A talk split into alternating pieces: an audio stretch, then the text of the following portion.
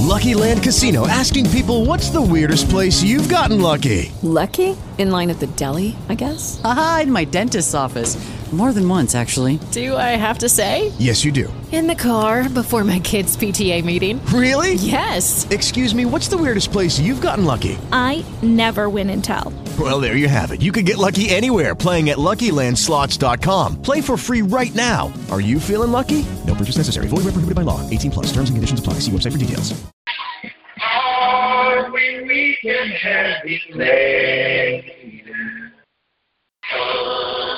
We with of. Strive to save you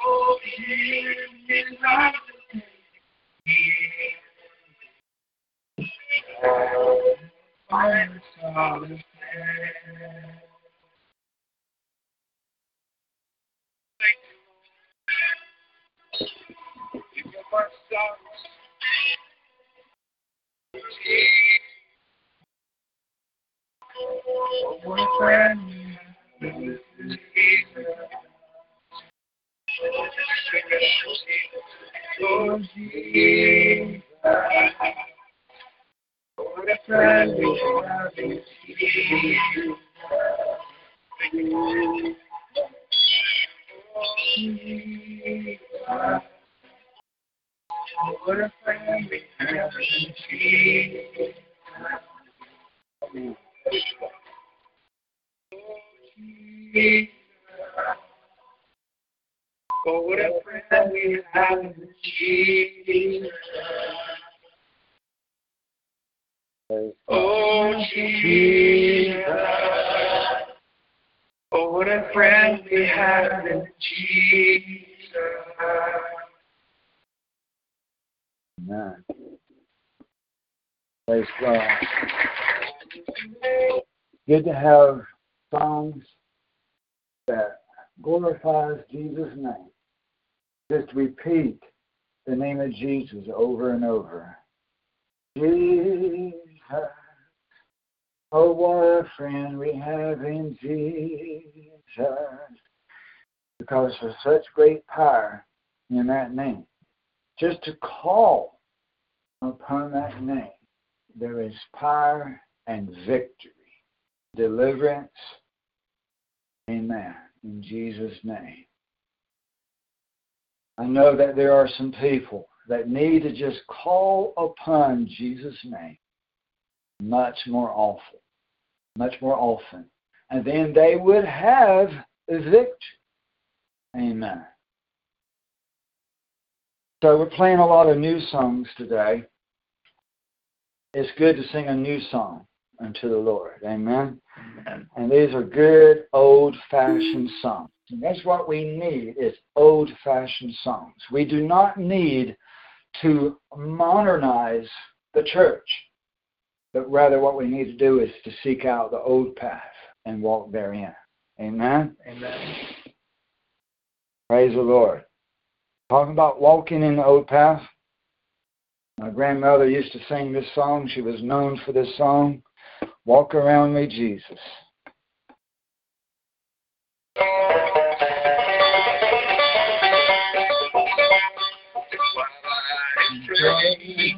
Walk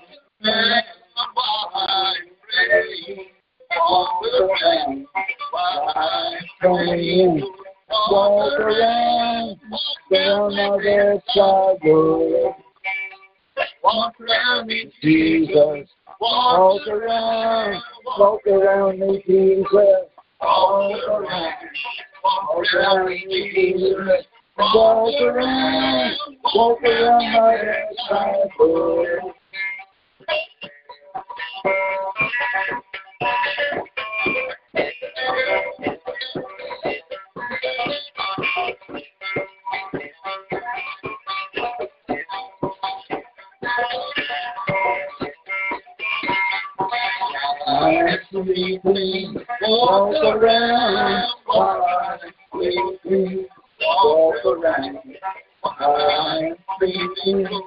Walk around. Walk around, me, Jesus.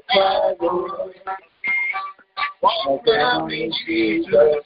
Walk around, my my. Walk around me, Jesus. Walk around, walk around me, Jesus. Walk around, walk around me, Jesus.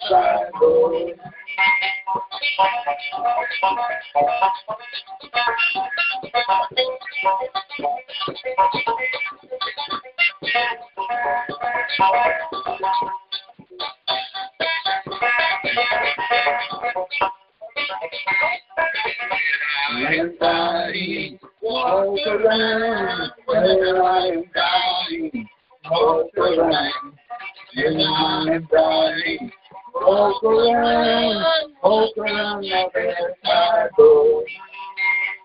Walk around Jesus. Walk around, walk around me, Jesus. Walk around, walk around me, Jesus. Walk around, walk around my bedside, Lord. Walk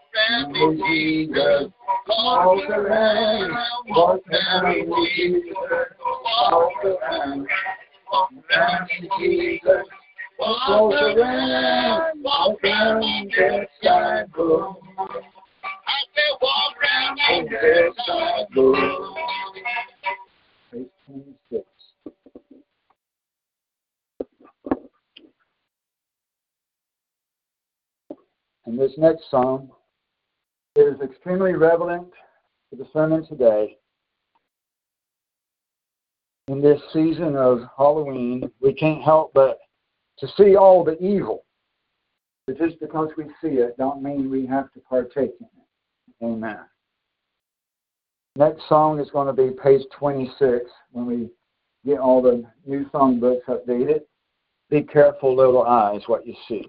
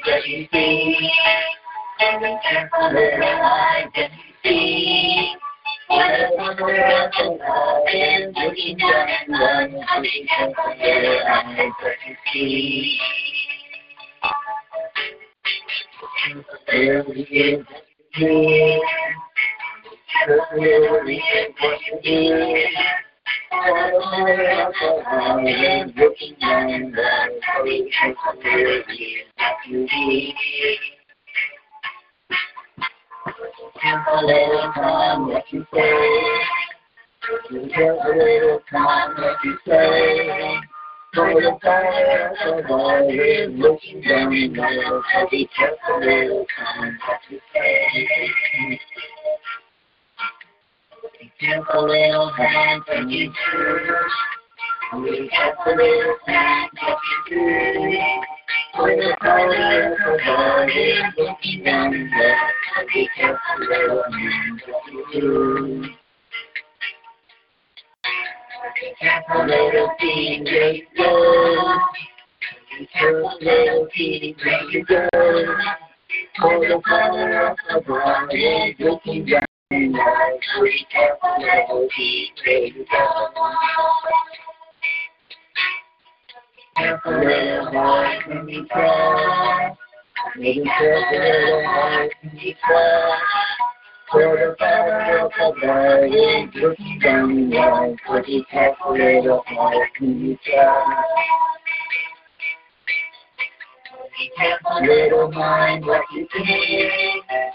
Be careful, little mind what you can. For the fire of love is looking down in. So be careful, little mind you can. So be careful, can.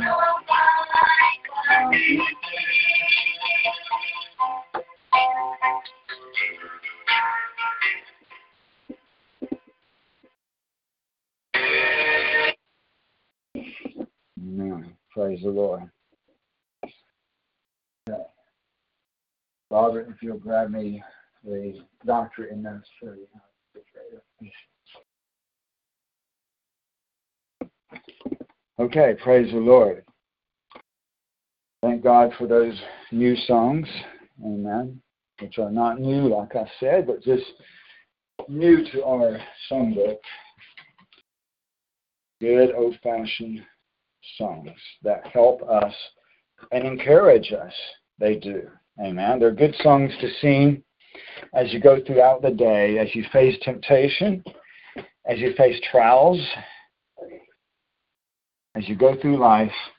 Singing those songs really, really help. We need to encourage ourselves and to encourage one another in songs and in hymns and in praises. It's very important. It's part of our spiritual warfare. Amen. Praise God. Thank you, Brother Robert.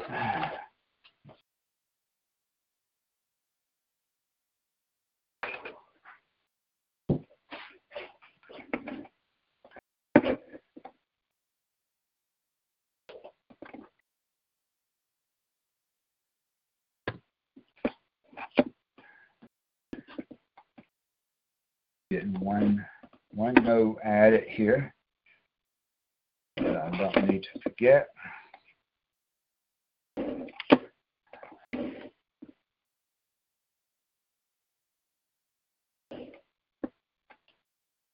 Okay, let's go in prayer. Lord Heavenly Father, praise your holy name. Thank you, Lord, for getting us through this week. Thank you, Lord, for the vision that you gave Sister Fiona about the next coming plague. Thank you for confirmations. Thank you for giving us a forewarning, a heads up to pay attention and to be careful. Thank you for warning us to prepare so that we would not be caught unprepared and that we would not be caught by surprise, but rather that your people be informed and not ignorant, that your people be prepared. We thank you, Lord, for that great and wonderful privilege and ability to receive your word and your warnings and your messages. We ask you, Lord, to lead us and direct us in what to do, about how to prepare each one of us individually, how we can get extra food in our homes, how we can fill up our car tanks, what we need to do and how to go about it, how to set the priorities financially, and with our time and energy and focus. What we are to do, and how we are to set our priorities. Please give us clear direction. Please help us to not ignore the true visions and true dreams and true prophecies that you have sent, but to take action and to be found ready and prepared. And not only physically, but also mentally, emotionally, and spiritually prepared for the days ahead and, and for the fulfillment of your prophecies. We lift up to you all the new people that are coming into the truth. We thank you, Lord, that you continue to bring people to yourself and that you continue to give us new brothers and new sisters. Thank you, Lord, for a larger family and more fellowship. We thank you for what you've already done, for what you're still doing, and for what you're about to do. We ask your help in this service today, Father, for us to understand things better than before, and that you would help us in these next few days and weeks and months ahead as we go through Halloween season, as we go through the American elections and everything that's going to happen during and after the elections. We ask for your guidance, your leadership, and your direction spiritually, emotionally, mentally, financially, and physically in all things. Please help us, Lord, to reach full maturity, the level of purity that you would have us to reach, and full completeness at the right time that you have appointed for us. We ask that your will be done and not ours. In Jesus' name we ask. So be it. Amen. Praise God. Praise Jesus. Let's go to the book of Thessalonians.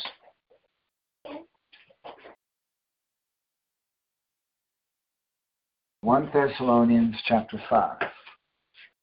For people that might be listening for the first time, we are reading from the Alpha and Omega Bible, which is not really a new translation at all, regardless of what people think, but rather it is a restoration of the original scriptures.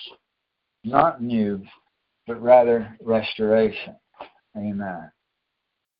To restore the Holy Scriptures back to where they were before all of the corruption of the Roman Catholic Church and others that had purposely corrupted Scripture.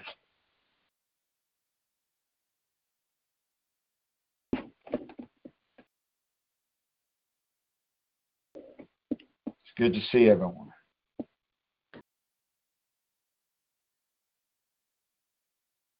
One Thessalonians chapter five. Praise the Lord. Praise God. And I've got written in the notes, we're going to read verse 22, but let's read a little bit more than that.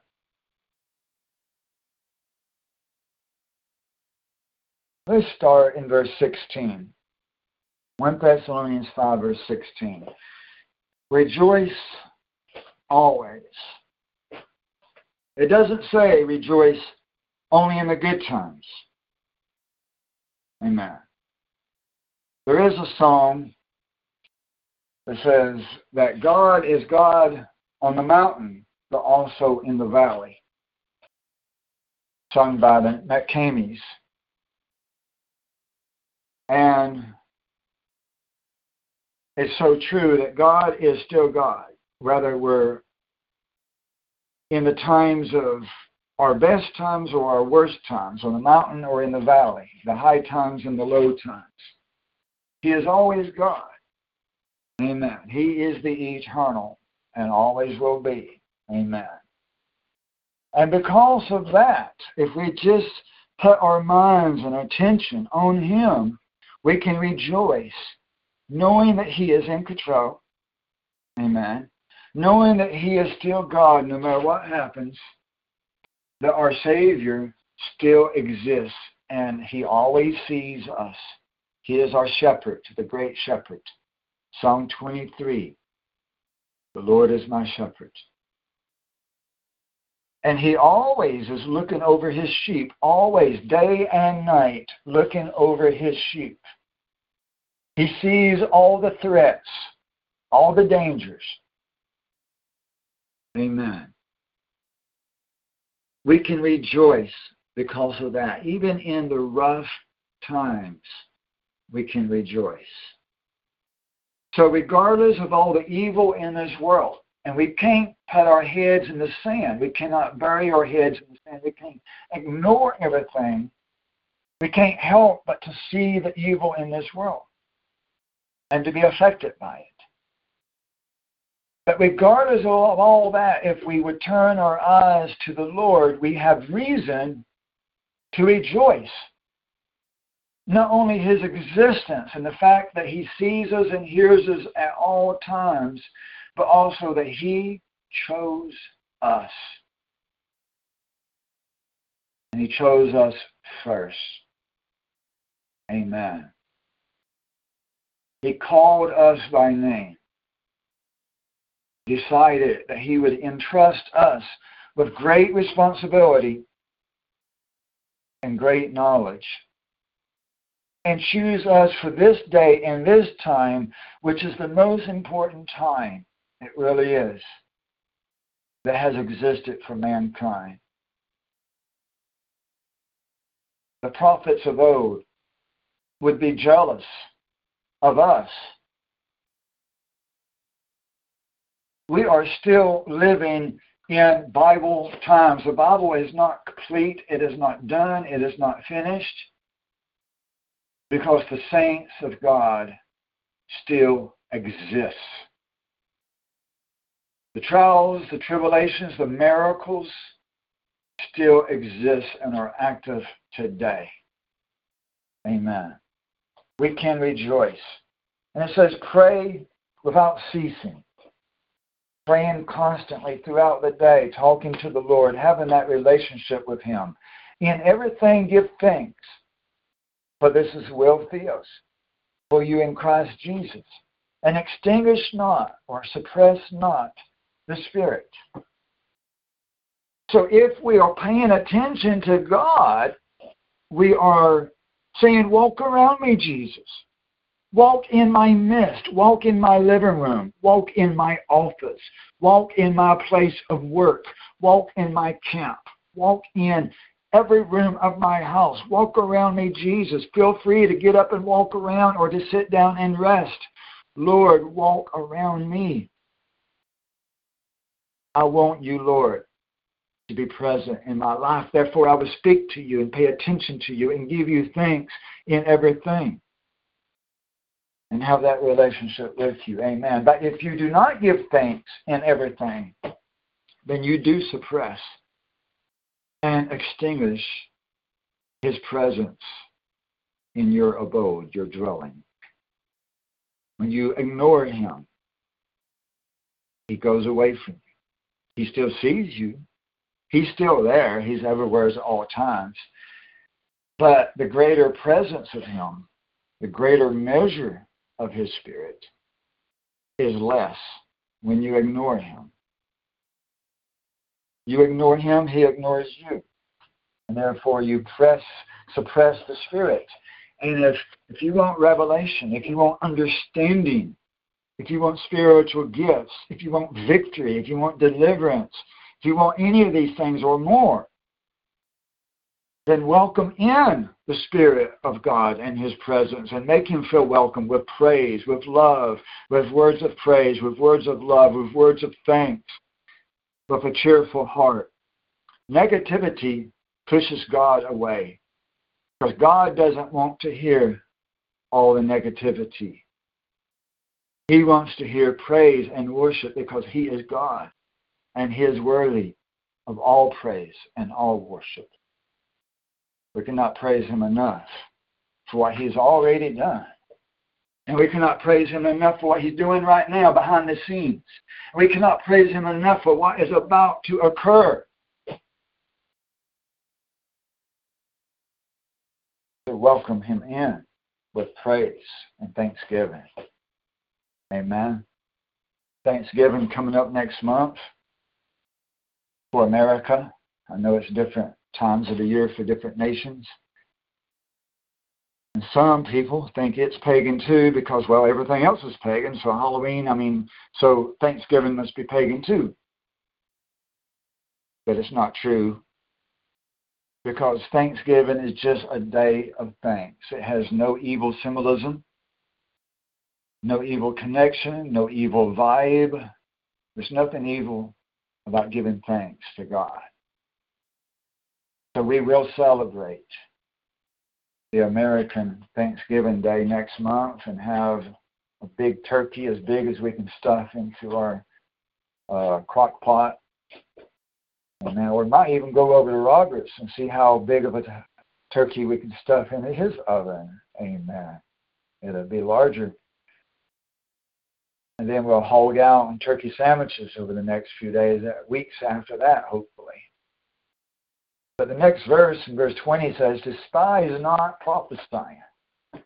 Amen. There is a connection between giving thanks to God, praising Him, worshiping Him, and welcoming Him, welcoming Him into your house with prophesying. Because the book of Revelation says something like that the spirit of prophecy is the spirit of Jesus. You cannot separate prophecy from Jesus because Jesus likes to inform us and educate us and help us to understand what's occurring.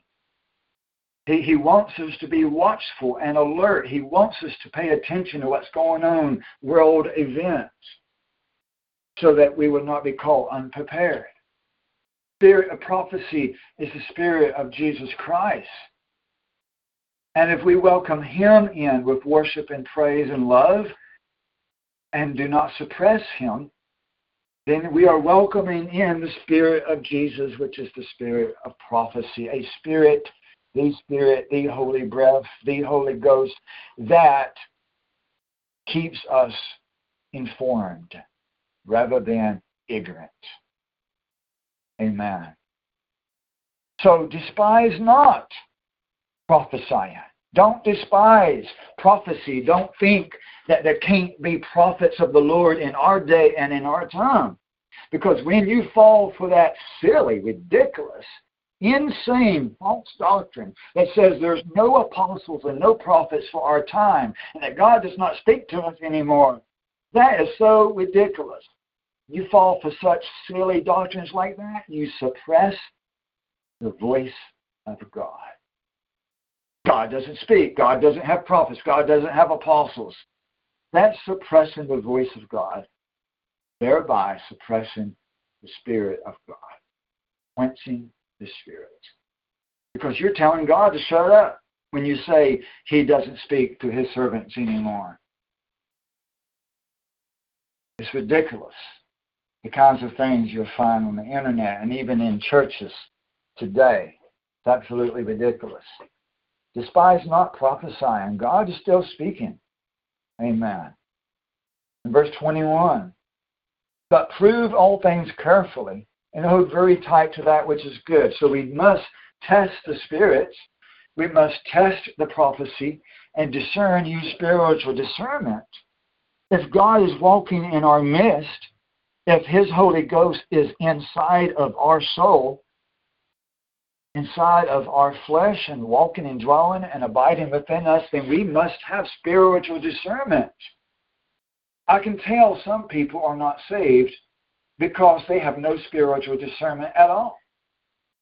If you have God's Spirit in you, you should have a respectable measure of spiritual discernment. Now, of course, when you first get saved, it will be a smaller measure and as you keep growing in Christ, then you'll get a greater measure of His Holy Ghost as well as a greater measure of discernment as you grow in Christ over the years. But nevertheless, even at the stage of being a babe in Christ, having just been recently baptized and saved in Christ in the truth, you should have a respectable level of spiritual discernment. And if you don't, I don't see how you could call yourself saved. Amen. Because the Holy Ghost protects. He's the shepherd. He protects you from false doctrines. He protects you from silly, insane, ridiculous theories, such as flat earth theory and planet Nibiru and nonsense like that.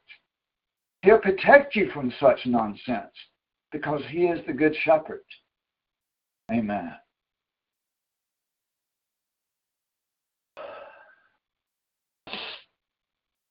And the world is full and overflowing with false prophets. So we have to have spiritual discernment. And that becomes easier and easier the more you read the Bible and come to know Christ Jesus on a personal level it becomes easier and easier easier and easier to discern between good and bad and true prophets and false prophets, true prophecy and true visions and true dreams and so forth, and the false. Amen. But even as babes, we should be able to look at the images and the observances of Halloween, All Saints' Day, as it's known in the Catholic Church, and the Day of the Dead, as it's known in Latin America, Mexico, and so forth, and the Caribbean, all the same thing. Halloween, the Day of the Dead, All Saints' Day, even just a babe in Christ that just first coming to know the Lord should have enough basic elementary discernment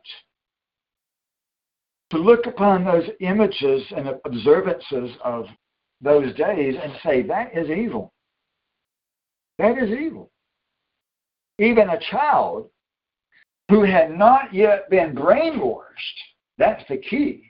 A child that had not yet been brainwashed to love Halloween, when they first see the ghosts and the demons and the witches and the monsters and the skulls, that child would first, by nature,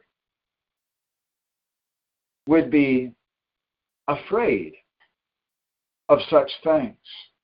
But then the parent starts brainwashing them and saying, oh, it's okay, it's all right, you can play with witches. You can play with skulls and dead people. You can pray to the to the dead. You can worship the dead. You can give candy to the dead, and you can hope that the dead would give you candy. And you can do all this crap. It's okay. Don't be afraid. And they brainwash their children, and in so doing, they sacrifice their children to the fire just as people did in the Old Testament times. Amen. Straighten up.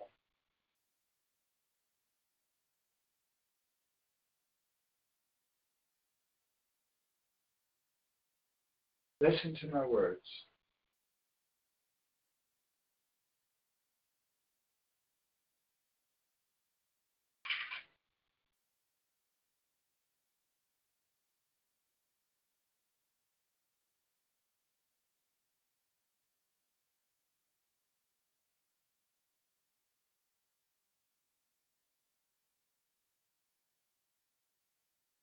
Quench not the Spirit of God. Quench not his Spirit. Put your mind on the Lord and off your own flesh. Get your mind off your own problems. We are here to serve the Lord, to hear his voice, not to think about ourselves and our problems. We're here to rejoice, to praise, to worship, and to get our minds on what God is saying and the, the direction that God is trying to lead us. He's the shepherd. Let him lead.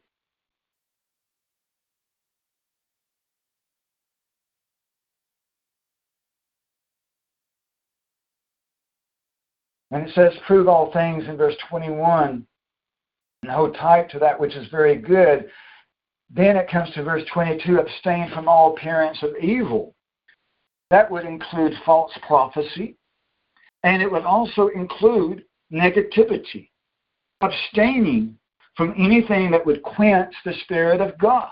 Amen? Negativity quenches the Spirit of God. God wants to dwell in the temple of God where there's praise. The temple of God is a place where there is song and singing and dancing and rejoicing in the name of the Lord, is it not? You come to the temple to sing and worship and praise. To get your mind off yourself, to lose your mind off from yourself and put your mind on the voice of the Lord. Lord, I'm here, speak to me. I want to hear what you say. Amen.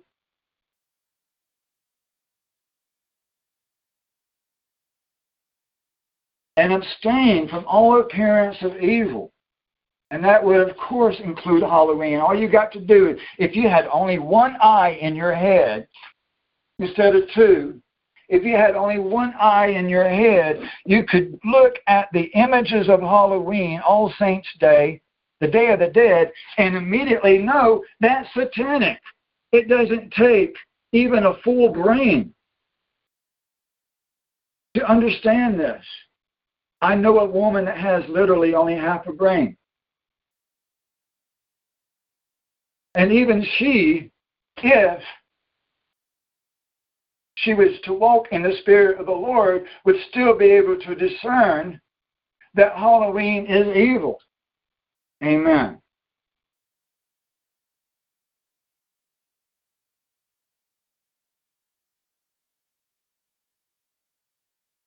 Says in verse 23 Now may the theos of peace, not the theos of chaos, not the theos of negativity or fear, but the God of peace himself sanctify you entirely.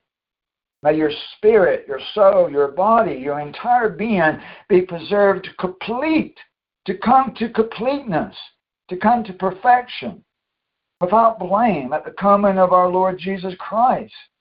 Faithful is he who calls you, and he'll bring it to pass. Amen. We have to trust that the shepherd knows where he's going, that he is leading us not on the wrong path, but on the right path. And if we look to him and follow him and pay attention to him and not suppress his spirit, he'll lead us to full completeness. Sometimes will be rough because on that narrow way, as you're climbing the mountain, and the, look at the image in your mind, see the Grand Canyon and how they people take tours of the Grand Canyon on donkeys. And I've heard it said, I'm not being there myself, but I've heard it said that some of the paths in the Grand Canyon that they ride the donkeys on is extremely, extremely, extremely narrow. It's frightening how narrow some of those paths are on the cliffs of mountains in the Grand Canyon. That is only room just for that one donkey. And it's so narrow, not even a human could stand beside the donkey unless you fall off the side of the mountain. But as you climb the trials and tribulations of this world, as you go through those tough times, narrow passages, there are times that are frightening, and you go through the valley of death. But the Lord that is leading us knows how to lead us, and we have to trust Him that He'll keep us safe if we pay attention to Him and follow His instructions. Amen. And trust Him. He'll bring it to pass and bring it to full completeness if we do follow Him in faith, knowing that He knows what He is doing. Amen. And part of this journey is to abstain from all appearance, all, every bit of appearance of evil. Amen. That would be horror movies. They have an appearance of evil, do they not? I tell you, all these people that like to watch horror movies that where people's heads are getting cut off and people are being dismembered and all that junk, they love it so much. They're got to, they're about very soon now about to see it in person. Amen in their own houses, in their own towns and communities and neighborhoods, if they love that gore so much, well, guess what? You're going to get to see it in person. Enjoy. Get you some popcorn out because the movie is about to start in your own neighborhood.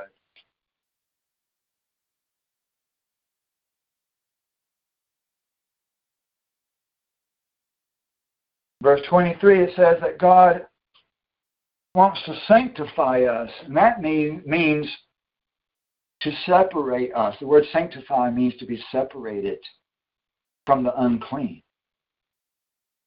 To be separated from the unclean, that we may be clean. that we won't be partakers with the evil, that we be separated from the evil, that we would abstain from the evil, that we would be separate from the world and called out of the world spiritually. Amen? Being separate and different, not participating in the, the works of evil. Amen. Halloween in Mexico is called the Day of the Dead. That should tell you something about that day. Amen. In the Roman Catholic Church, it's known as All Saints' Eve because the next day, November 1st, is All Hallows Day, which they also call Hallow Mass, such as Christmas, Hallowmas. Felt the same way as Christmas, Hallow Mass. The Feast of All Saints, also it's called. But regardless of what they call it, it's the same day because of what they do on that day. They build altars on November 1st in the Roman Catholic Church, altars in their homes to pray to the dead, to the dead, which is forbidden and is demonic and witchcraft. The Bible does forbid speaking to the dead. Amen and they laid candy. Hello, Halloween candy. They laid cakes, candy, pies, other food and drinks, and gifts on the altar to the dead as an offering to the dead. Now, of course, Catholics would say that's not worship, which is trying to help our dead family members enjoy their life in the grave or in heaven or hell or purgatory or wherever they are. We're just trying to entertain them and help them. We're not worshiping them because evil people hate to confess their sins. Amen. They're too stubborn to confess that what they're doing is wrong, even though anybody with half a brain should be able to discern that this is demonic.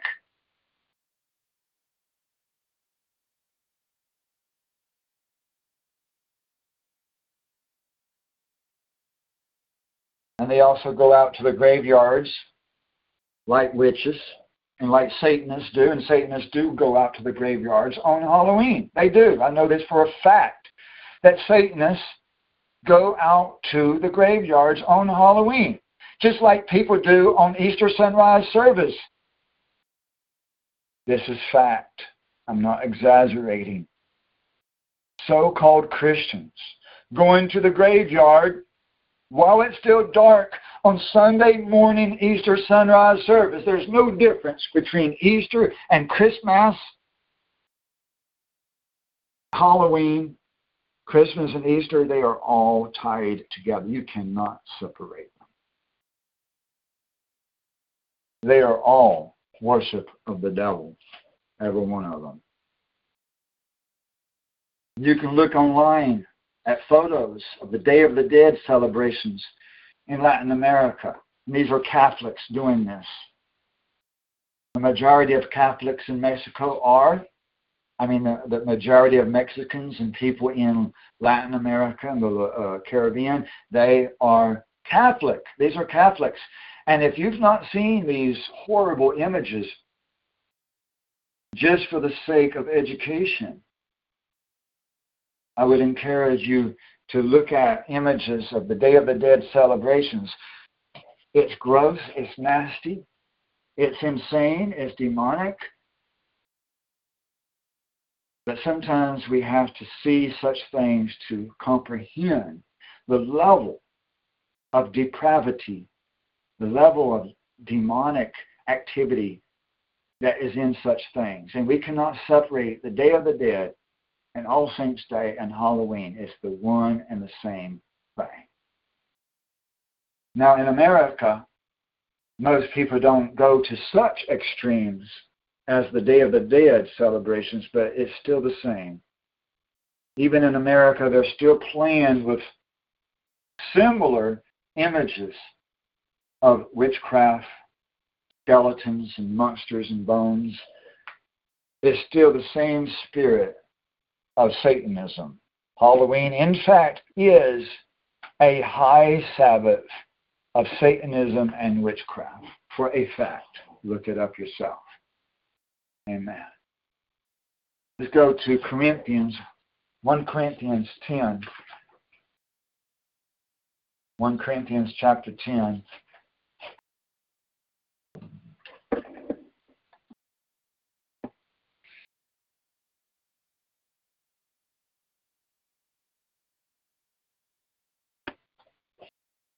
Starting in verse 12. 1 Corinthians 10.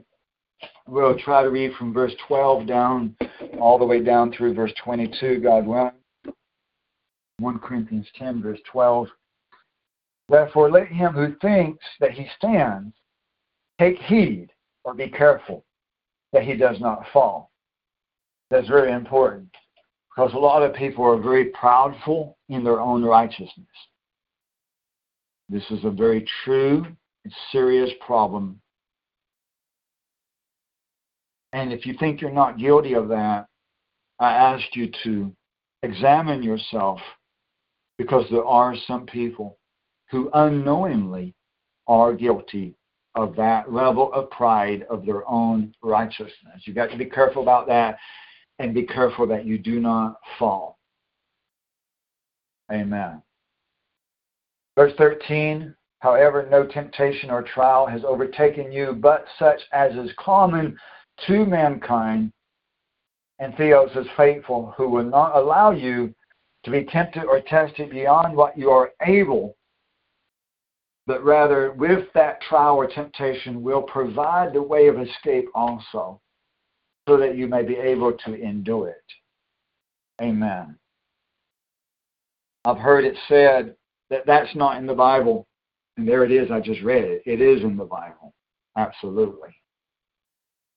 Any trial or testing or temptation that comes against you is it is by allowance of the Lord, knowing that you're able to defeat it.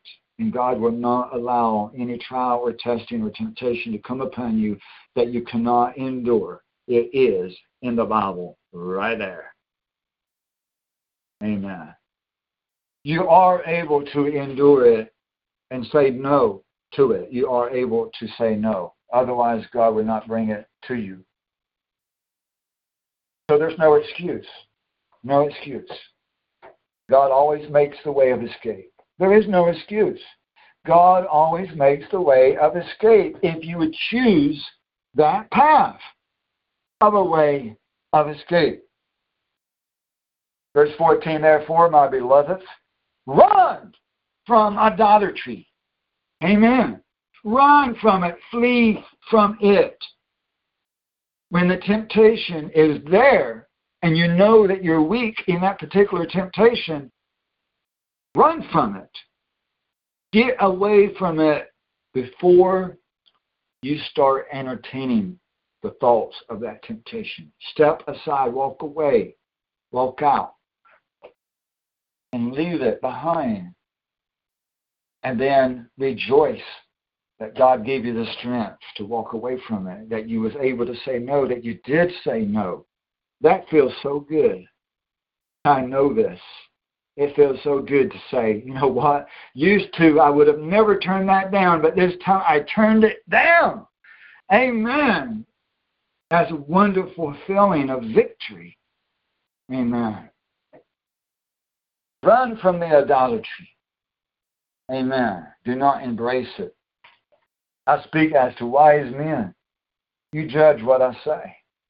It's not the cup of blessing which we bless communion in the blood of Christ. It's not the bread which we break communion in the body of Christ. What he's saying is what you are involved in is what you are involved in. Amen. And what is holy is holy. And what is evil is evil. So flee from what is evil, flee from the idolatry. Amen. And only partake of the good. Only of the good. Verse 17 Since there is one bread, we who are many are one body, for we all partake of the one bread. In other words, when you come together for Passover communion, every Passover evening, and only on that day, because that's the only day biblical for taking Passover communion. Amen. When you come together for Passover communion, we're all partaking of the one bread. We are one body. We're coming together in one spirit, one Lord, one baptism, one body, one bride.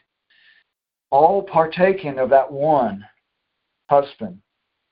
All the multiple wives, all partaking of the one husband, of the bridegroom, all at the same time. We have to be careful who we take communion with. You can't just say, anybody that wants to come and be involved and, and, and do the communion with us, strangers and people like that. No. Because when you partake with other people, you are entering into covenant with them as you drink from the same cup and as you eat from the same bread, mouth upon mouth, basically, you're taking communion all together as one one body. And if somebody in that group is secretly involved in uh, something that is an abomination unto the Lord, or they have not yet accepted the commandments of God, they're still doing Christmas or Halloween or Easter or Sunday worship. They still believe in a three headed God monster. They still believe in all kinds of stupid conspiracy theories. They still have no spiritual discernment. Then what in the world? Amen. Why would we want to take communion with devils? Because the cup of devils is the cup of devils, and the cup of the Lord is the cup of the Lord. You cannot partake of both at the same time, as it's about to say here in the next few verses. Amen. We don't pass around two cups. We pass around only one cup for everybody to drink out of the same cup. That's the way it's supposed to be done even as Christ drank from it, blessed it, and gave it to the disciples, and they drank from it. So, verse 17, since there's one bread, one loaf of bread, we are many as one body. We are all partaking of the one bread. Look at the nations Israel. Are not those who eat the sacrifices sharers in the altar? In other words, all of Israel is one Israel, all partaking of the one Lord spiritually true Israel. Verse 19, what do I mean then? That a thing sacrificed to idols is anything, or that an idol is anything? No, but I say to you that the things which the Gentiles sacrifice, they sacrifice to demons and not to theos. And I do not want you to be sharers in demons. I don't want you to do this. I don't want you to eat the things sacrificed to idols. I don't want you to partake of the devil's cup and the devil's supper and the devil's communion. Amen. Verse 21 You cannot drink the cup of the Lord and the cup of demons. You cannot partake of the table of the Lord and the table of demons. Or do we provoke the Lord to jealousy? We are not stronger than He are we? So be careful who you take communion with. We have to walk in agreement of the one Spirit and one Lord and one baptism, one faith and one church. You have to be careful who you marry. You have to be careful who you get to bed with because you become one soul with them. You mix together. Even your DNA mixes together when you have sex and you become one. All the wives, the husband, everybody, all become one. Whether you sleep together or sleep separately, whether you have sex together or have sex separately, you all be- share the same DNA. His DNA will be in everyone. When we take the blood and the body of Christ in Passover, his DNA becomes part of every one of us. You cannot separate each member because we one body. There might be 10 toes, but you can't separate them because they're on the same person. You cannot separate the toes from the body. You cannot separate the toes from the head. You cannot separate the 10 virgins from the husband. They all belong to him, every one of them, all at the same time. Amen. They all belong to him. And they all share the DNA at the same time. They're one body. Amen. God works in amazing ways. Amazing ways. He confirms His word. Amen. God is so good.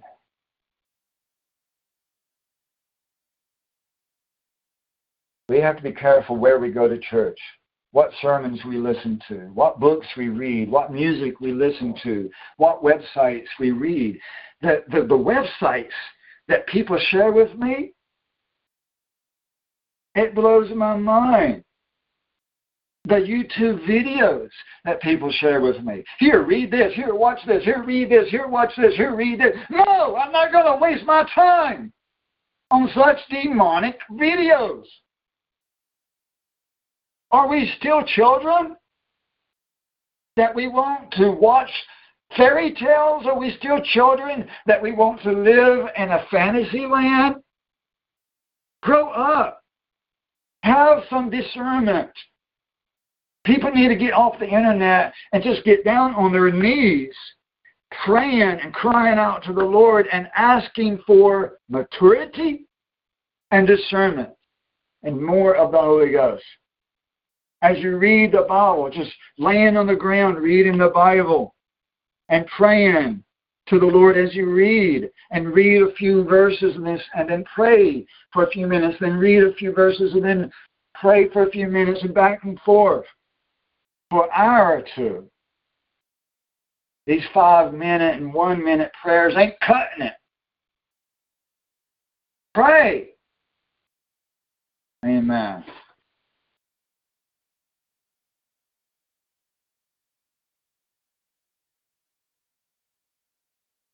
I'll be so glad the day that most Americans will never again be able to get on the internet. It will be such a great deliverance. Bring those nuclear bombs. Bring the invasion. We need it bad.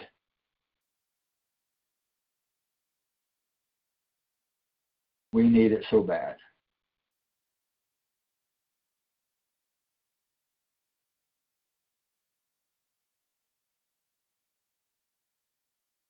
And people are so lazy, so lazy. They want people to just spoon feed them instead of doing their own Bible study. Amen. They would rather say, Pastor, what is the truth about this? And have me to say a one sentence or something that takes 30 seconds to explain something that really takes hours of, of reading to understand all of it fully. People want to be spoon fed. People want to be treated like babies and children. Why don't you get in the Bible and read the entire Bible and spend time talking to the Lord and getting to know the Lord because He is the great teacher. Amen. But people's got plenty of time to do everything else, but they ain't got time to read the Bible, and they ain't, ain't got time to study the Bible, and they ain't got time to pray. But they got time to watch a two-hour video that is total nonsense on YouTube. Plenty of time to do that. And then the next two-hour video, and the next two-hour video, and the next two-hour video. But where's time to read the Bible. It's time to seek the face of the Lord. Amen.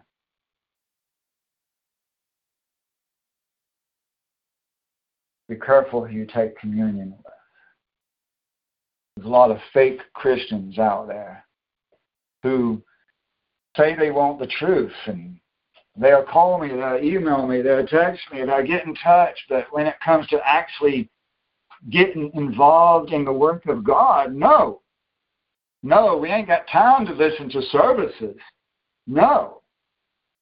Oh, oh, Pastor Tim, what's the truth on this? What's the truth on that? But I ain't got time to listen to a two hour sermon, but I sure have time to listen to hours and hours and hours and hours and hours of junk on YouTube. But no, no time to listen to the sermon of truth and repentance. No, I ain't got time for that. Speak the truth, Donna. Speak the truth. Go to over to book of Ephesians, Ephesians chapter five.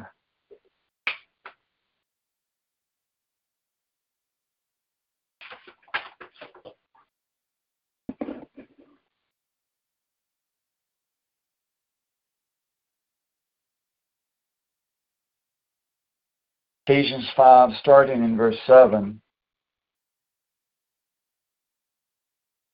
God, God willing, we'll read down to verse 16. Ephesians 5, verse 7. God is so good how He confirms His word. And He's just leading us through this sermon. I'm saying many things I had no idea I would say. Because God is leading, and He's confirming it as I go along. Ephesians 5, verse 7. Therefore, do not be partakers with them. For you were formerly darkness. We used to be darkness, but now you're light in the Lord. Wake up. Walk as children of light. It doesn't say wake up. Walk as children of light. Now, when I think of Halloween, all these kids walking in the, around in the dark at night with flashlights and going to the graveyards, especially the Catholics, I think of people going to uh, Easter sunrise service to worship the sun, but they arrive while it's still dark and go over there in the graveyard, that's not children of light. No. But rather children of darkness, amen. Children are greatly involved in Christmas, in Easter, in Halloween, in physical, carnal self pride, self worship, birthdays. It's all about sacrificing the children into the lake of fire, to perish them, to kill them, to annihilate the children, to abort them. It's, about, it's all about killing the next generation and trying to kill out God's creation. It's what the holy days of the devil is all about. Amen. We used to be in the darkness. We used to be ignorant. Our eyes used to be closed. But when we come to the Lord and the truth, the light bulb comes on and we can see things for what they are. Amen.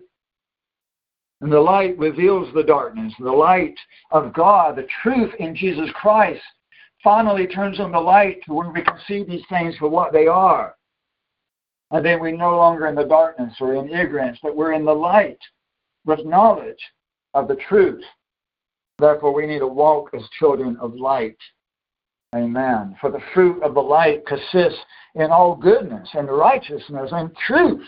You cannot separate the truth from the righteousness or the righteousness from the truth.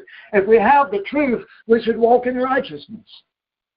And if we claim to walk in righteousness, then surely we have the truth. You cannot separate those either because they're all fruits of the same Spirit of God. The fruit of light is the goodness and the righteousness and the truth. You cannot separate Christ from these things, nor these things from Christ. Amen. If you want the truth, get on your face in tears and seek God, and He'll teach you the truth. And then you'll walk in righteousness and not in evil demonic things. Verse 10 proving what did 1 Thessalonians 5 say? Prove all things. Amen. Proving what is acceptable, what is acceptable, what is not acceptable to the Lord. And how can you say that glorifying skulls and death and witchcraft and demons and monsters. How can you say that glorifying those things and teaching your children to play with such things, how can you say that any of that is acceptable unto the Lord? Come on. As Joe Biden would say, come on, come on. Did you watch that debate? And verse 11, do not participate in the unfruitful words of darkness, works of darkness. Don't participate in it. Don't participate in Halloween, in Christmas, in Easter, in Sunday sunrise, or Sunday Easter services every Sunday morning. Do not participate in it. Abstain from it. But instead, even, whoa, whoa, whoa, whoa, whoa, it says, rebuke them. Whoa, baby. Wow. What?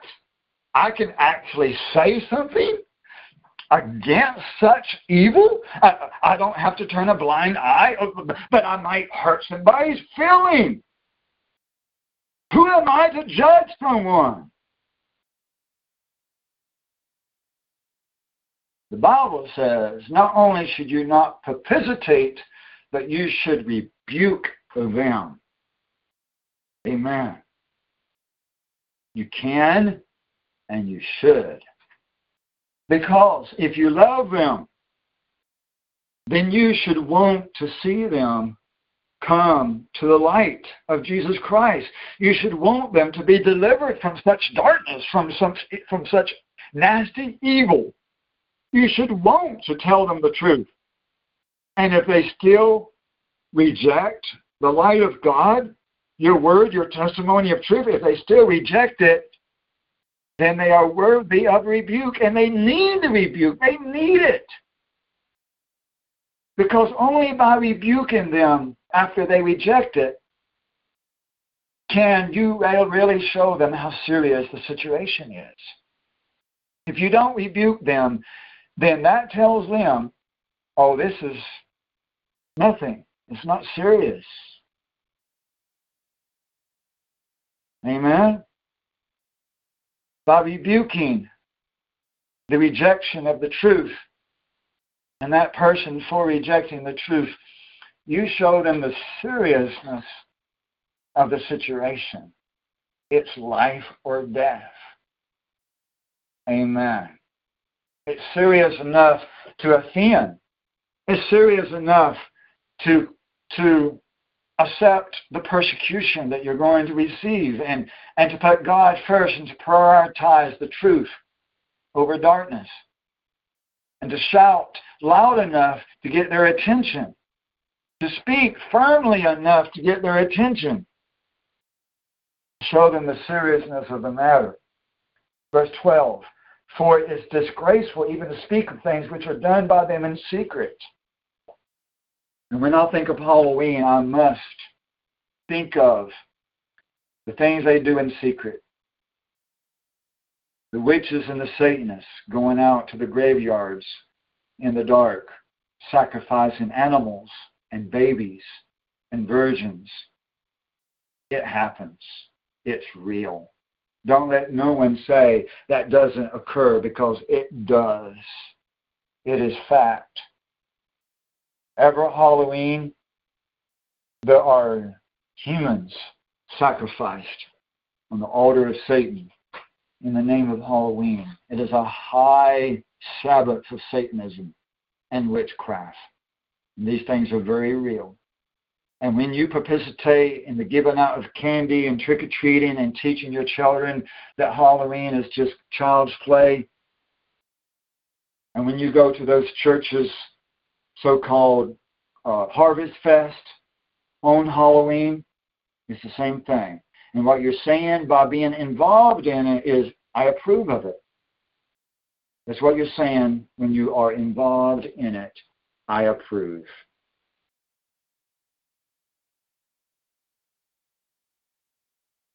But do not participate, it says, and even rebuke them.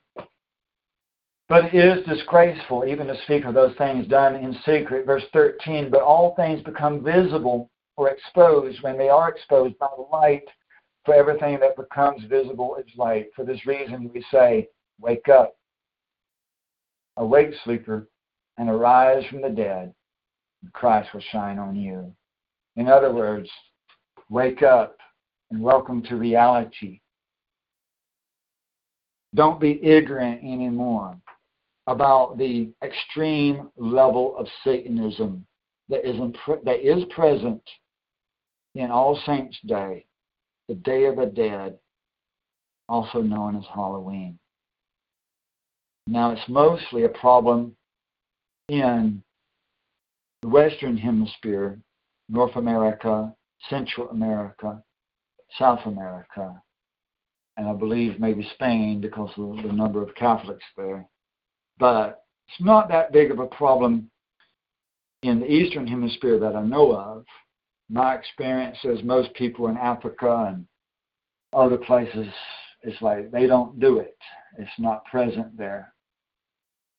But regardless of whether it's present or not observed, observed or not observed in your nation, you still need to be informed and educated about it because you cannot separate Halloween from Christmas and Easter or Sunday worship because it's all about sacrificing the children to the devil, killing the children, and teaching people that you can play with the devil. It's just child's play.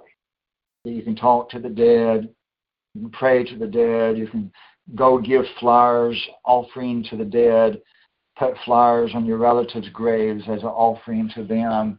That's worship of the dead. So it's education for all of us, regardless of what nation you live in. Education that we need to know about of what's going on out there in the world. We need to wake up not be dead to the truth anymore. Verse 15, therefore, be careful how you walk. That means how you live. Not as unwise, not as unwise men, but as wise, making the most of your time because the days are evil. We need to make the most of our time. We need to prioritize what we read, what we watch, what we listen to, because your ears, your ears, they are the ear gates. They are entrance gates, doorways into your soul. Your eyes are gates into your soul. You have to be careful the videos, the magazines, and the books, and the ministers and the churches, and the websites that you pay attention to, because they corrupt your soul if you let them. If you let them. There is a way of escape. So you can all you gotta do is block that website or not watch that video. But instead, people entertain silly, ridiculous things. They entertain ridiculous things because they have no discernment. They're still children of the darkness. What they need is to repent of their sins, confess what the Bible says about the commandments of God, what the truth is, which is very, very, very clear. The truth about heaven and hell. Whether there's one God or three. Whether you need to keep the Sabbath or Sunday. These things are not difficult topics. They are not difficult topics. All you got to do is read the Bible. That's all you got to do. And, and, and ask those questions. Why does the world do Sunday when the Bible says even the apostles, even the disciples kept the Sabbath, even decades after Christ died, they were still going to the synagogue on the Sabbath and keeping the Sabbath and keeping Pentecost and keeping Passover and all of that. Decades after the after the crucifixion and resurrection of Christ. So how can it be true that the Sunday church of lawlessness, of breaking the commandments of God and saying that God's law does not exist. How can that be right? These are simple things. Even kids can figure this out before they get brainwashed. These are simple things. It's not difficult. You just got to be willing to open your eyes. That's all. Amen.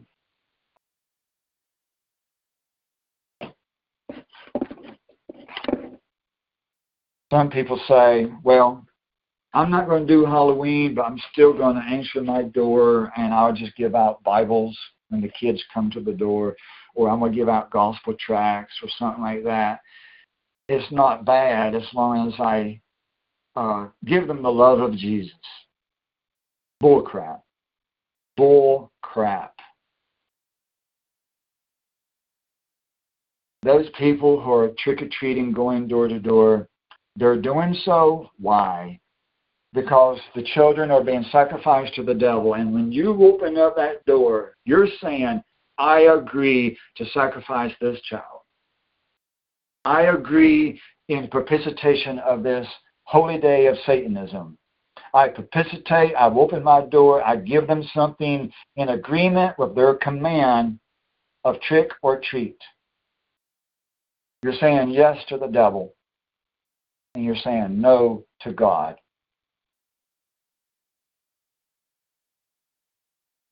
Handing out gospel tracts does not work.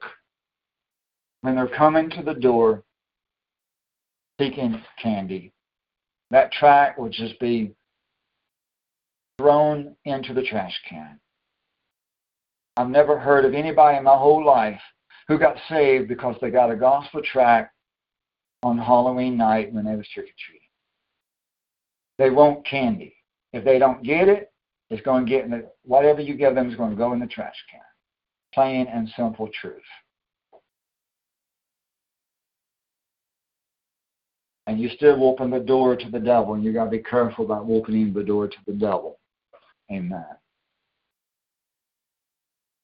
Some churches on Halloween, they have what they call Harvest Fest. But if it's on that same date of Halloween, it's still Halloween. So don't be tricked by different names. Now there also such this there is also such a thing as uh, harvest festivals held in different weeks, maybe the week before, the week after. That's not necessarily the same. You have to be careful. It might be different town to town, community to community. It'd be different. You have to use discernment, look at what symbols that they are using. But there, there is such a thing as a harvest festival that's not evil when it's just a community celebrating the fall harvest that God has blessed them with a good harvest that year uh, you have to use discernment whether they're trying to mix Halloween in it or not. So that can vary. As far as fasting this year, I'm not doing it. I'm not going to ask anyone to fast on Halloween this year because Halloween this year is on the Sabbath, the seventh day of the week.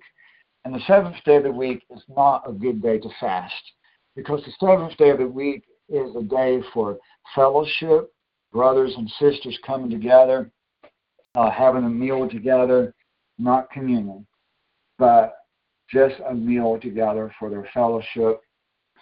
And so it's not a good day for fasting. There, can, there could be exceptions. There, there is a time and a season that sometimes you might want to fast on the seventh day, but in general, the seventh day is not a good day for fasting. In addition to that, it's better to fast before Halloween rather than actually on Halloween. Because by the time they get to Halloween, if they haven't learned the truth yet, if they've not been delivered from it yet, they're not going to be delivered in the midst of their activity. They're already involved in it. So it would be better for the person to be delivered like the month before Halloween or the day or two or the week before Halloween rather than the day of Halloween. Because once they're actually right there in the midst of the demonic celebration, you are not going to deliver them. So if you're going to fast for your family or somebody or someone, or for the people to be delivered from Halloween, it would be better to fast sometime before that when there is still that opportunity for people to read about it, think about it, pray about it, and be delivered. But to be honest with you, it's their choice whether they're going to accept the truth or not. And you can fast and fast and fast until you lose 100 pounds. It's not really going to make much, make much difference because it's still going to fall on their own choice. Every person has free will. And every person has to make their own decision, life or death. God's holy days or the devil's holy days.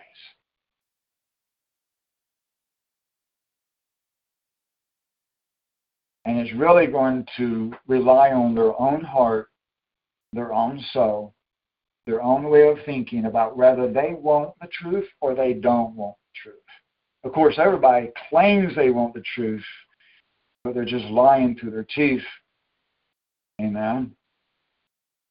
Really falls back on each person's own free will and what they want and what they don't want. Do they want the truth or not? And the reality is, most people don't. That's just the reality. Most people don't.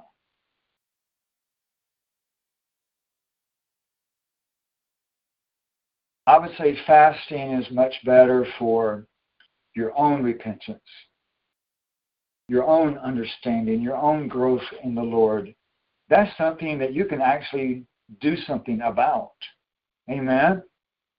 You can make the right decision. You can seek the Lord. You can repent. Fasting is much better for your own salvation, your own repentance, your own confirmations and growth and so forth. But there is a time that you can fast for somebody else, for their healing, and for what God would do for that person, what God would do. Your fasting ain't going to make no difference about what that person does, but it could make a difference in what God would do as far as as putting something in front of them. But if you have already given them the scriptures and you have already given them the articles, the sermons or the, the web page or whatever, then what is God going to do? You've already given them the information that they need and they threw it out the door. They rejected it.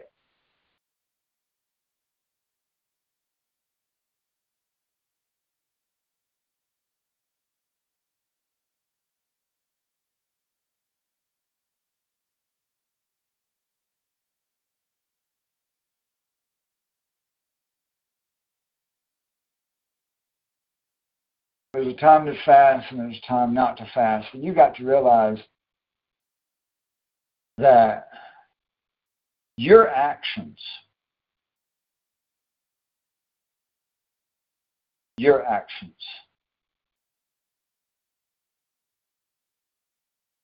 is pretty much your own repentance and your own life and your testimony and your witnessing, your evangelism to other people, and then they make a choice. And God has already put the truth in their path, and God has already done what He's supposed to do. and God has already revealed the truth to them, and God's already given them the opportunity to see the light and, and everything. God's already done His job, and you've already done your job. Now it's up to that person's own choice. Amen. Now, getting off the topic of Halloween, I believe I've said everything I need to say on that. And let's just move on to some other things right now before we close down the broadcast. The American elections are going to be November the 3rd. That's only around 10 days left to prepare for the chaos that will occur. Regardless of what happens on November 3rd, I do believe that there is going to be chaos across America and across the world. This is not going to be limited to America. Even in recent months, almost an entire year now, we have saw violence and riots not just in America, but in Paris, Paris, France, and other nations across the world, as well as disease worldwide. None of this is limited to America.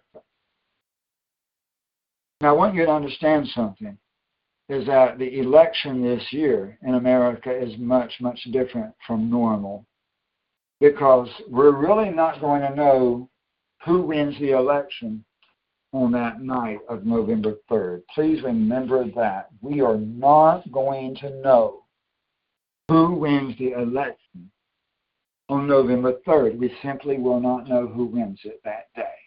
Because this year we have a lot of people voting by mail, and it's going to take additional two, three days, maybe nine days, maybe two weeks, maybe more to finish counting all the mail in votes sent in through the mail.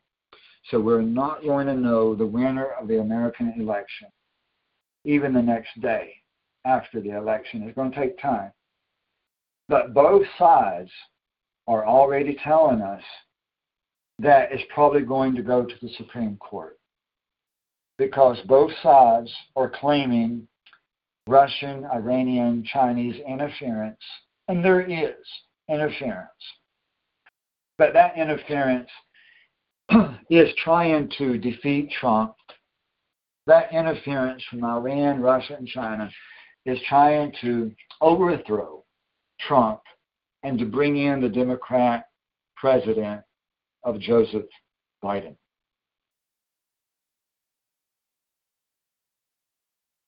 But both sides will claim that the Chinese and Iranians and Russians want the other guy to win. And the Democrats are lying through their teeth because they know, they know that the Russians and Chinese and Iranians actually want the Democrats to win. And that is very clear. It is very, very clear that those communists and Islamic nations want the Democrats to win. Why do they want them to win? Because the Democrats love Islam and communism and witchcraft and Satanism and atheism and everything that is wicked. Plain and simple, that's the truth. And if you don't realize that, you need to buy yourself a brain because it's very easy and simple to acknowledge that truth. Very simple. Amen.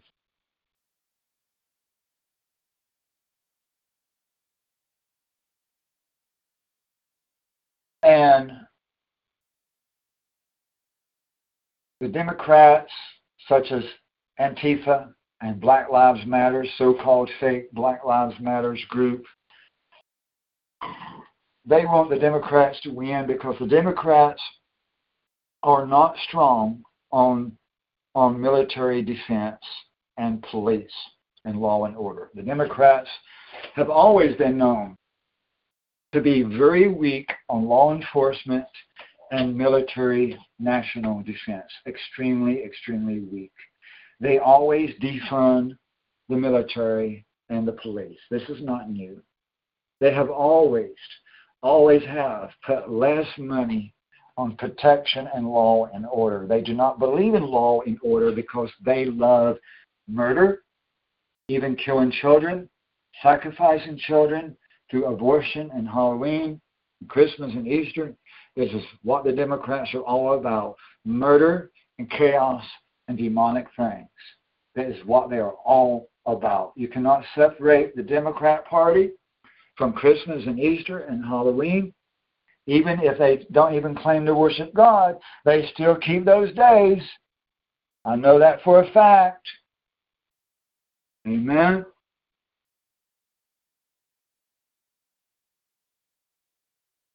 And they have already said, the Democrats have already said, that regardless of what happens on, on election night, that they're going to have violence in the streets and in the neighborhoods that they're going to burn down the cities, regardless, no matter what happens. This is out of their own words.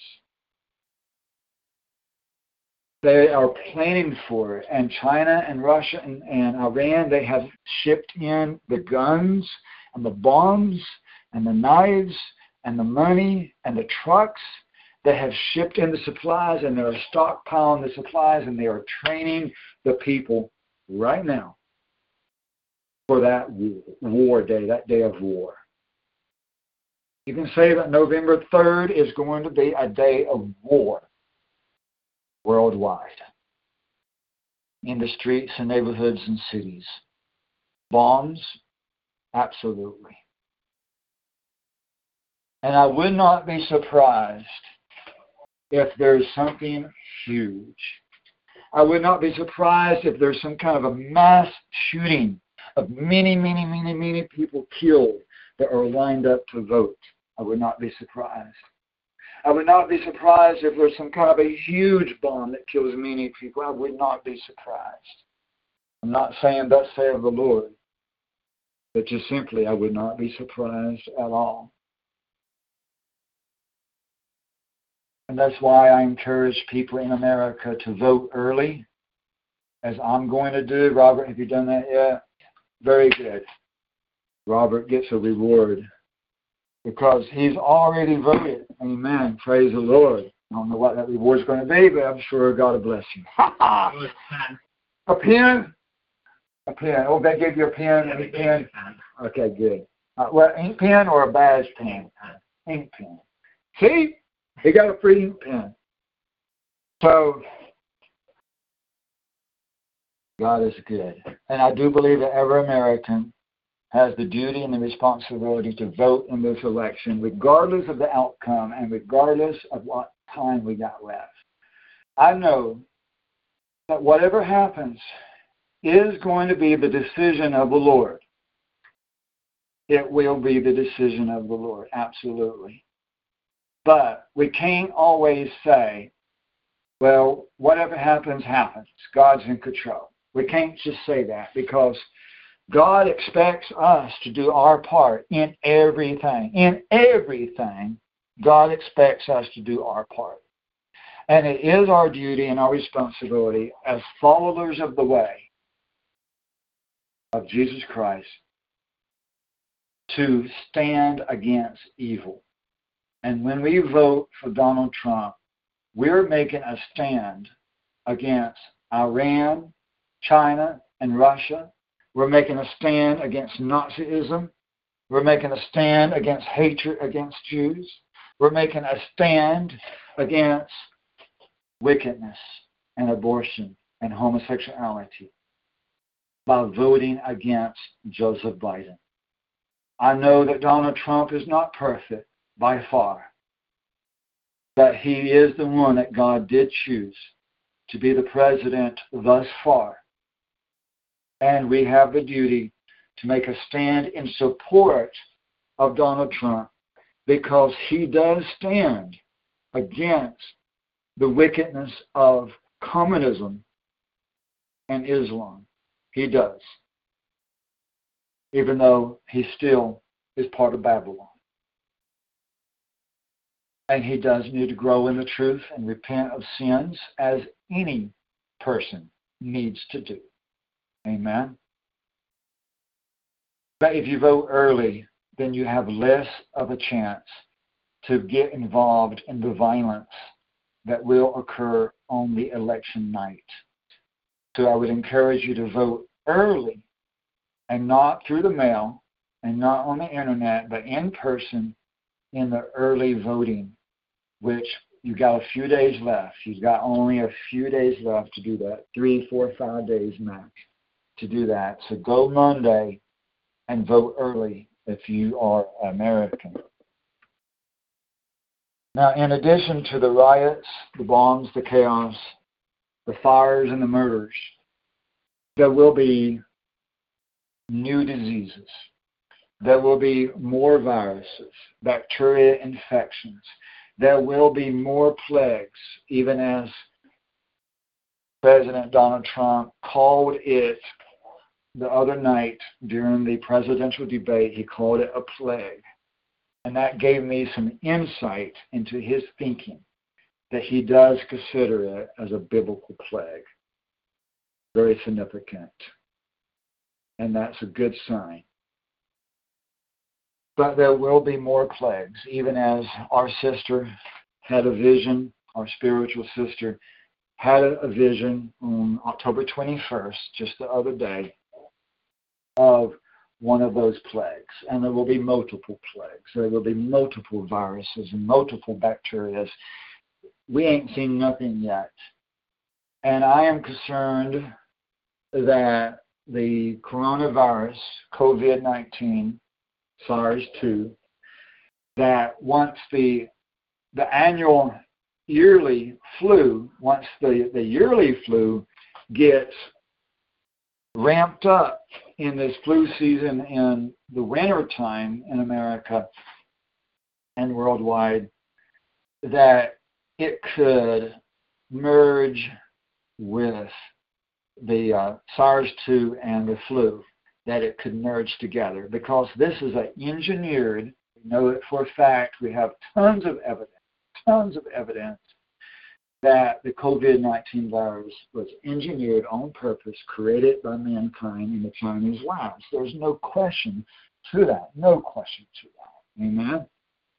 And because it's man made, and it was man made like a Frankenstein monster of different viruses all mixed together, including the HIV virus, we know for a fact, and other viruses mixed together, it could very well merged together with additional virus is engineered to be very different and very distinct from other viruses.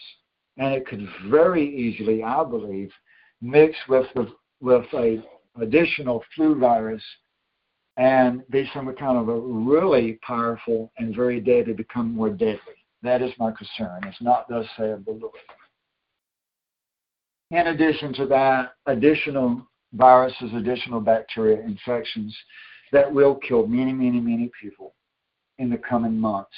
I'm sure of that. And that is, thus saith the Lord, that there will be additional, additional death from, and much more, much more, thus saith the Lord, much more death to come from disease in the coming months and the next three and a half years. Thus saith the Lord, absolutely. Amen. Revelation 6, verse 8, as well as, I believe it's Ezekiel as well. Amen. Only 10 days to prepare for the chaos related to, to the American elections. I encourage you, I urge you very strongly, every one of you, regardless of where you live, regardless of your finances, regardless of the situation that you may be in, any and every situation that you are in, I urge each and every one of you without exception to try your very best to get extra food in your house before the night of November the 3rd. Extra food, and if you have a car, fill that baby up full of diesel, gas, whatever kind of fuel that your car uses before the night of November 3rd. It's better to be cautious and overcautious rather than to be called unprepared. Now let's move on from that. The new updated Alpha and Omega Bible. We did release update what last month it was, I believe, whenever it was. But the the work on the Alpha and Omega Bible is an ongoing thing. It is constant, constant, constant, constant. That either God or Robert or myself or somebody else pointing something out that needs corrected, that needs improved, and so it's an ongoing process. And this is true even with King James, even with New American Standard, NIV, other translations. This is not unusual. This is not unusual at all. Uh, for the most part, most of the uh, most translations undergo editing and improvement over time. Um, the AOB is unique in that we keep doing it and releasing the paperbacks every six months or so, and sometimes even less than that. And I know that can be expensive. of every six months or so ordering the Bibles again and again and again and again. But it's entirely worth it, absolutely worth it, because that guarantees you that you get the most accurate, most updated copy of the Scriptures. As God continues to teach us and lead us into more and more truth and understanding of the Scriptures and what was edited and corrupted by the Catholic Church and other translators, as we become aware of that, that has to be fixed. So it's well worth any and all amount of money. Money is nothing. I know it's difficult to come by for some of us, but money is nothing. And if we have to give all of our uh, resources financially down the toilet, it would not be down the toilet at all, but up into heaven. Amen. Is what it would be because the, the fruit of it, the result of it, would be truth, regardless of the price. And I'm not making money from it. Uh, Robert is my witness that uh, I put the prices at the absolute lowest that the printer will allow me to do. Amen. The company that I go through. Robert said amen. And sometimes they force me to do one penny above. I don't know why that is. Sometimes they don't make me do that, and sometimes they do. One penny above but whether it's equal to or one penny above, either way, I always choose the lowest possible price that they will allow me. Um, so I'm, I'm not trying to make profit on these Bibles. I'm just trying to get the scripture perfected and restored as much as possible and as quickly as possible and uh, that requires people to keep buying it, keep buying it. And the truth is, I have bought tons of it out of my own pocket, out of my own money, uh, as well as tithes and offerings. Um, I send every time there's an update in the paperbacks. I send Bibles for free all across the world. They receive them for free, but these Bibles are not free. I have to pay for them. Okay, I have to pay for them because the paper, the books, the ink, even the company that prints them, they have to make money on it, not myself. So I have to buy them. So these books are not free. These Bibles are not free. But yet people all over the world are getting them without cost, as well as some people buying them as well, of course but they're buying them from the printers. They're not really buying them from me. Okay, and I believe that this will be the very last. That is my belief at this point. And that could change. But my belief at this time is that this would be the very last printed paperback update. Of course, there will be updates on the PDF but I believe that there will be that this will be the last paperback update that will ever issue because of the new viruses and new bacteria and war and stuff like that that is coming very, very, very soon. And that will hinder us from getting the Bibles shipped to other nations. Right now, we're in a space between two plagues. So when the COVID 19 got really bad, they stopped shipping to a lot of nations, and a lot of nations was no longer able to ship their mail to their own residents. Now we're in a spot to where we can now ship again. But this will only last only a short period of time, short period of time and then we will no longer be able to ship internationally anymore, at least not able to safely without spreading the virus through the mail. So we're in a special space of time right now, and we have to take advantage of this space of time to prepare with all of your supplies as much as possible and shipping of these Bibles. So each person individually, please contact me about how you're going to get these Bibles. Some people, I'm going to pay for it and ship it to you.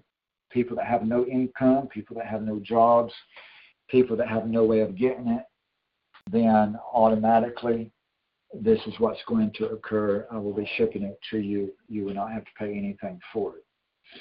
Other people, if you have a job, if you're sending money into this ministry, if you are giving your tithes into this ministry from your income, even then, we're going to ship these Bibles to you without you paying anything because you're already paid for these Bibles for your tithes and offerings.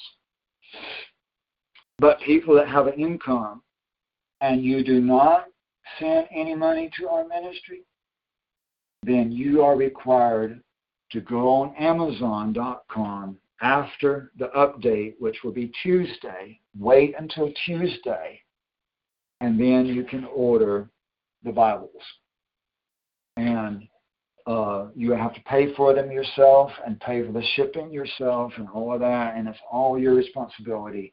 If you have an income and you do not send money to this ministry, then it is your responsibility to pay for your own Bibles because we can't pay for Bibles for everybody in the entire world. And if you have an income, then you have an income and you're able to. And it might mean a sacrifice of eating less. Maybe perhaps if you don't have much of the income, you might have to eat less. You might have to take out a new credit card or you might have to borrow some money or whatever, you know. I understand that it's not easy. I understand poverty. I understand. But nevertheless, if you have income and you're not sending your tithes to God by helping us in our ministry, then it's not our responsibility to help you financially with these Bibles. It's not our responsibility.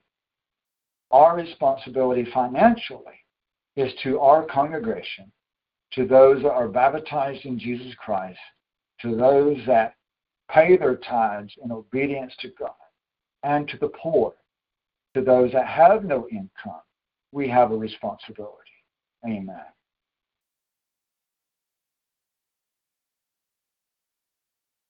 And one last thing is that here in the United States, we're going to have a, a time change after next Sabbath.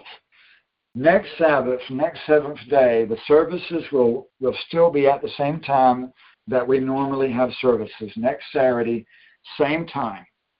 But that next day after that, we change our clocks here in the United States, except for uh, some places in Arizona, they don't change their clocks. And I understand that. I don't think Jamaica changes their clocks. So next Saturday, same time. But the Saturday after that, you need to log in to the worship services one hour earlier than normal for the rest of the year into next year. One hour earlier, whatever time that you've been uh, tuning in to the broadcast, just tune in one hour earlier. Now, for people in the United States, we're still going to be having services at the same time at 2 o'clock in the afternoon, 2 p.m. Eastern Time. We're not changing really the time that we meet services, that we have services. But for people in other nations who do not change their clocks, when we change our clock, but you don't, that means that you would have to tune in one hour earlier. Not next week, but starting the week after that. Okay, I believe that this pretty much covers everything. I leave anything out. Be Halloween, Thanksgiving coming up, the elections preparing, have extra food, fill up your gas tank, be ready for the chaos, have supplies.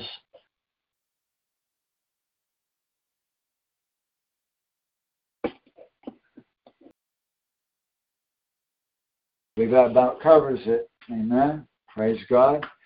And praise the Lord again for giving us heads up about the riots and the coming plagues. so we can get ready. Amen. Well, we've got some special food we've not even put on the stove yet, but we'll get it on the stove and get it cooking and get it eating. Amen. God is good to us. Thank you, everybody, for listening. See you next week. God bless. In Jesus' name, amen.